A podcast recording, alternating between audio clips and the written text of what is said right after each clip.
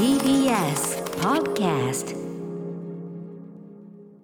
時刻は6時30分になりました。10月19日火曜日 TBS ラジオキーステーションにお送りしているアフターシックスジャンクション。パーソナリティの私ライムスター歌丸。そして火曜パートナーの宇垣美里です。ここからはカルチャー界の気になる人物動きを紹介するカルチャートークのコーナー。今夜のゲストはアニメ評論家の藤津亮太さんです。リモートでのご出演です。もしもしあ、藤津です。よろしくお願いします。はいよろしくお願いします。おなじみ富士山のね富士山の壁紙でおなじみ、はい。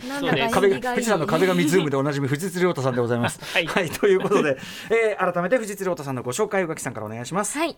1968年静岡県のお生まれアニメ評論家でいらっしゃいます。主な著書に私の声優道。僕らがアニメを見る理由。アニメと戦戦争など。またインタビューレビュー解説ブックレットパンフレットの構成なども手掛けていらっしゃいます10月30日から開催される第34回東京国際映画祭には、えー昨年に引き続きジャパニーズアニメーション部門のプログラミングアドバイザーを担当。そして最新著書「アニメの輪郭」が先日10月12日制度社より発売されました。はい藤津さんあの本題に入る前に今回の新刊のアニメの輪郭、取材作家手法をめぐってというこの新刊なんですけどまだあの、はい。と僕読了しきれてなくて途中なんですけど、はい。これめちゃくちゃ面白いです。あ、どうもありがとうございます。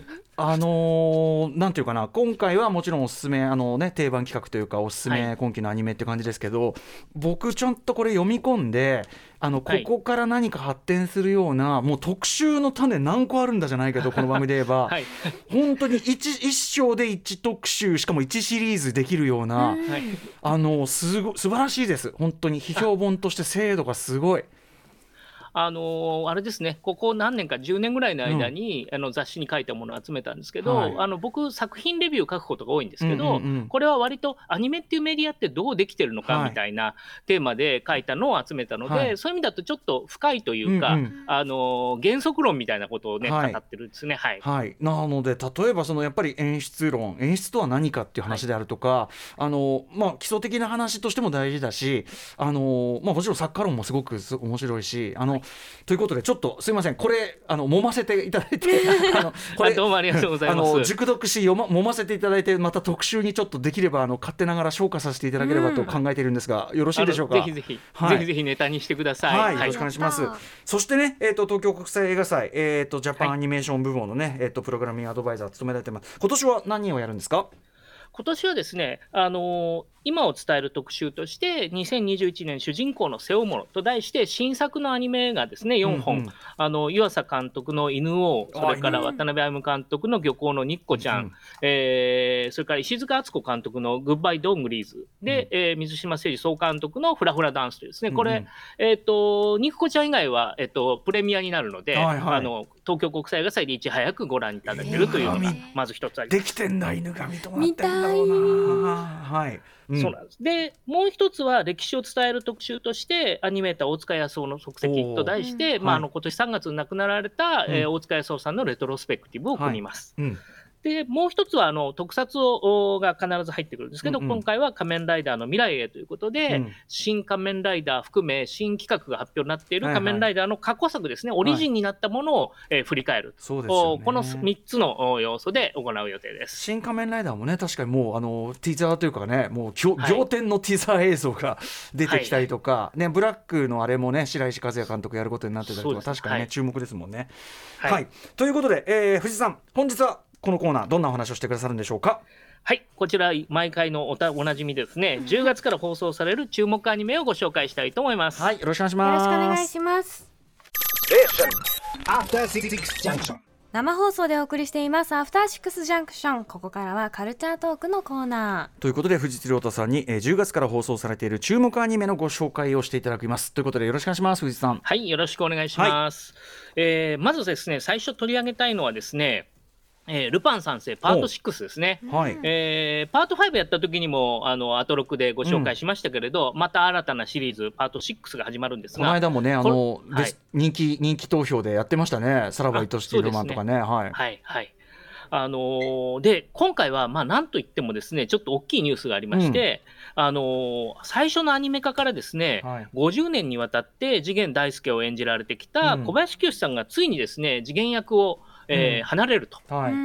いうことで、パート6の、なんていうんでしょう、本題が始まる前に、はい。まあ、第0話という扱いで、ほうほうほう。エピソード0という形で、えー小林さんが次元を演じる最後のエピソードっていうのが、うんうんうん。まあ、放送されたんですね。はい。これが、まあ、放送順番の1話という形でやっていて、はい。はいえーまあ、で、これをお機にですね、あの小林さんは次元卒業して、うん。えー大塚明夫さんですね、はい。もうあ安心感ある感じですけれど、安 大塚明夫さんに次元役をバトンタッチする。ベテランからベテランへだからねっぱりいまあそうですね。い声のベテランが、うんうん まあ、あの多分栗田寛一さんなんかのバランスとか、うんうん。次元の安心感考えたときに、はい。あの大塚明夫さんクラスのベテランだとやっぱりしっくりくるというのがあった確かにんですよね。うんうんうんうん。そうかそうか。でもこのすなんていうかなせ小林さんのその送り出し用に1話やってっていうのもなかなかアニメの歴史上で珍しいですよね。その愛されてる。声優さんの送り出し用にそのなんていうか一一段取り作るなんて聞いたことないですから。あのまあ花道という感じですよね。うんうんあの実際ですね、そのエピソードゼロってお話も、あの時代っていうサブタイトルがついてるんですけれど、うんうんうん。えー要は時代に対してですね事件は変わらなかった、ルパンっていうのは必ずそれは作られるたんびにルパンのキャラクターがちょっとずつこうチューニングされてるのと同じで、うんうん。うんえールパンっていうのは時代に合わせて変わる男だったんだけど、うんうん。次元っていうのは変わらない男だよねという話なんですね。うんうん。へでーそれがあの小林さんがずっと、えー一貫して演じてきたっていうことと、まあうんうんセットになって語られるっていうところがミソで、はい。そういう意味で、まあ、まさに花道にふさわしい内容だったかなと思いましたね。だからなんか次元を通したルルパン論でもあるしみたいなね、うん。はい。なんかやっぱり今っぽいですね。長いシリーズ、まあ、007もそうだけど、はい。長いシリーズがの新作がそのその作品自体の論になってるみたいな感じって、うんなんか今って感じしますねなんかね。そうですね。うん。で実際、その今、歌丸さんおっしゃったんですけど、まあ、ルパンって50年やってるシリーズなんですけれど、うんうんまあ、こんな長いの、多分ね、ゲゲゲの鬼太郎ぐらいです、あとね、うんうんえー定期的にやってるの、うんうんで、あのーあれなんですよ、特にここ、ルパン3世のパート4から再びテレビシリーズをやるようになって、それまでってルパンって、まあ、多くの人はその前のスペシャルで年1回、金曜ロードショーでやるっていう印象が強い人多いと思うんですけど、パート4からね、もう一遍、なんでしょうね、実質リブートだと僕思ってて、スタッフは全員、全毎回違うんですけうんど、パート4で、えっと、もう一遍キャラクター、ルパン一家、一味の,、あの魅力をもう一遍掘り起こし、うんうん。で、パート5でルパン一家の関係性を書く。だから、おうんうんうん。ルパンにとって次元は何か、うんうん。えー五右衛門は何か、藤子は何か。っていうのを書くっていうのをパート5でやったんですよね。うんうん。で、えーパート6はついにだから新ライバル登場っていう形で、うんシャーロック・ホームズを投入するんですね。すごいですねそれね。うん。というんじゃないんだ。でちょっとずつね、そう、いうん。そう、銭形はもう定番で、銭形はもう仲間というか、うんうん。もうあのあれですよね、一あのカンパニーの一つなので、うんうん。そうだよ腐ね。えーっ確かに。とどっちかというとパート5で書いたっていう感じなんですよね。うんうんで今回改めてホームズというキャラクターを出して、うん。えーで全体をですね今回はミステリーの思考にするという形であの新しい新規軸をまあ用意していくと。なるほおいうような形になってるんですど。ね。うんうんうんだからあれですよね。でえー今の実際ですね、のまあ、乗っパート5かり時というか。なんです。うんごめんなさい。うん。はいはいごめんなさい。どうぞ。あそうなんですよ、うんそう今乗っかり時なんですよ。うんうんうんはい。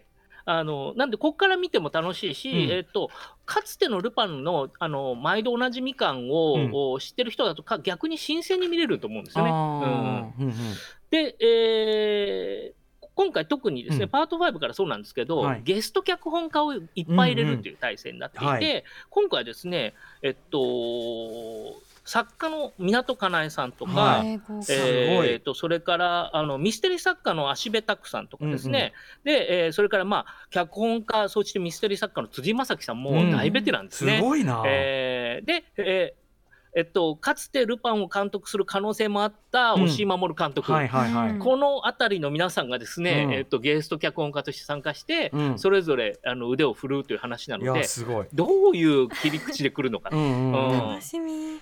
贅沢ですねめちゃくちゃね。そう。うんいやかなり贅沢ですね。うん。パート5の時もあのライトノベルの作家さんとか、うんうんえー、とゲーム系の脚本家さんとか、うんうん。こうゲスト脚本家かなりいらっしゃったんですけど、うんうんうん。今回はもうちょいミステリーっていうこともあって踏み込み具合が広いというか、うんうんあのバラエティーがより飛んだ形になってるので、うんうん。その辺もですねあのパート6楽しみかなと思いますそね。のミステリーファンのも改めて見るっていうタイミングになるかもしれないし、ね。あとやっぱね、はい押井さんがルパンいやついにっていうところもあるから、まあでも、おしいさんのことだから外してくんじゃないかなと思うんですよね。おしいさんは、あの、決めてほしいところでは、ちょっと外すタイプというのが僕の、えそうかその可能性もあるなんで。なるほどね、はいはいでもまあそのどう来るかも含めてね、うん。見どころってことですよね。おしいさんが何を書くかだけでね、ご飯はい3杯いけるわけですよ、皆さんもうね。あ 確かに、うん。うん。はい。ということで「ルパン三世はい。パート6」えっ、と10月9日日本テレビでもやってるしえっと、はい、毎週土曜日24時55分から放送中で UNEXT や Netflix でも配信中ということです。追っかけても見られますということですね。もう、えー続いていきましょはい、ね、2本目はですね、えーっと、コミさんはコミュ障ですというですね、えー作品です。うんあの、もともと人気人気漫画でですね、はいえー少年サンデーで連載されてるんですけれど、う。はい。これ、あの、容姿端麗、成績優秀、スポーツ万能な、えー、コミ翔子さんという、まあ、女子高生ですね。うん実は、まあ、あの、人付きが極端に苦手なコミュ障だったという、まあ、ギャグなんですね。うんうんで、あの、ただの人々という、えー同級生の男の子がうん。彼女に友達ができるまでに奮闘するというようなお話なもうんでネーミングすけれど、からしてもうね、はい。ふざけてんなっていう。まあストレートな、ね、ギャグというかコメディなので、うん。ネーミングストレートなんですけど、うんうん。あのーあれなんですよ。原作もそういう意味ではショートなんで、うん。えー割とあっさりしてるんですよね。1個のエピソードが6ページぐらいで、うんうん。それがこう連続して続いていくみたいな、うんうんうん。あのー体裁なんですけど、これがですね、アニメ化されたらすごいこう力が入った画面作りでですね、あのー実際、えっと、やってることは基本的には原作と一緒なんですけれど、え原作がさらっとこう、ちうんうん。あのなんていうんでしょうね。短い作品としてさらっと読めるように書かれてるのに対して、うんうんうん。アニメはあの例えば1話の冒頭でこの古見さんが、はい。いまあ、いかに美人かっていうのをですね、うん。もうたっぷり時間かけて、うん。でも余計なセリフとか入れないでうんうんうん。説明するんですよ。朝投稿してる風景だけで、うんうん。えーもう逆光で光が綺麗にうん彼女を包んで、しかも桜の花びらが散るみたいな、うんうんので、たっぷり見せた後にうん。本編、本題に入っていくっていう感じですし、あのー作画もすごくこう、うん。安定していうんて、うん。えーっと、なんていうんでしょうね。可愛いっていうことを、その、こセリフで説明する必要ないレベルでうん。書かれている。で、動きも面白いんですね。実際、あの、小見さん、えっと、実際はだからコミュ障なので、うん。動きがね、ぎこちないんですよ、うん。緊張するとガタガタガタガタガタガタってしちゃったり、そうそう。そうそうなんですよ。うん。そう。であのあと歩いてあの黒板の前出る時も、うんあのなんていうんでしょうね。つかつかつかってかっこいい感じじゃなくって、うんうん。ちょっとね一瞬歩き出してこうスペースが揺れたりとかするんですよね。で思い切ってさドキドキして歩き出してそれから思い切って歩くみたいな感じの芝居なんですけど、うん。原作もそこは書いてあるんですけど動きとしてアニメで見るとやっぱそこすごく伝わる感じなんですよね。うんほんと小見さんの可愛さうがん天元突破しているって思うぐらいすっごい可愛い 可愛いそのなんて言うんだろう、うんうん。本当にコミュ障感がすっごいぎぎこちな可愛くて。ぎこちなが可愛いぎこちな可愛い。え時々ピュンって出てくる耳が出てくる、本当にはい人見知りの猫さんみたいな、はい、上田さんもきっちりご覧になってるわけですね。はいもうなんか手をの、はい。差し伸ばしたくなる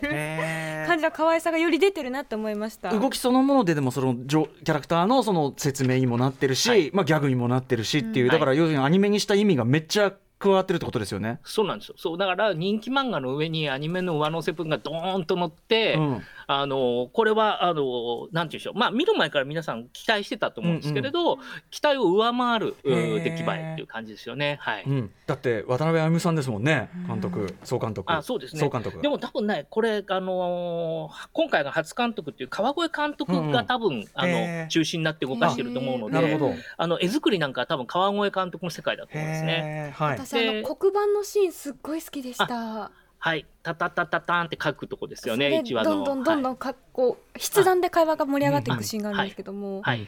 良いですよね。はい、そうあのあそこ良かったですよね、うんあのえっとドラマチックな感じでねすごく盛り上げてましたからね。うえじゃあその川越さんは今これが初監督になるんですか？はい、だから力が入ってるのかなと思いました。うんへえなるほどはいということで小見さんはコミュ障です。で、はい。これは、えーテレビ東京他にて毎週水曜日の24時から放送中でネットフリックスでも配信中ということです。はい。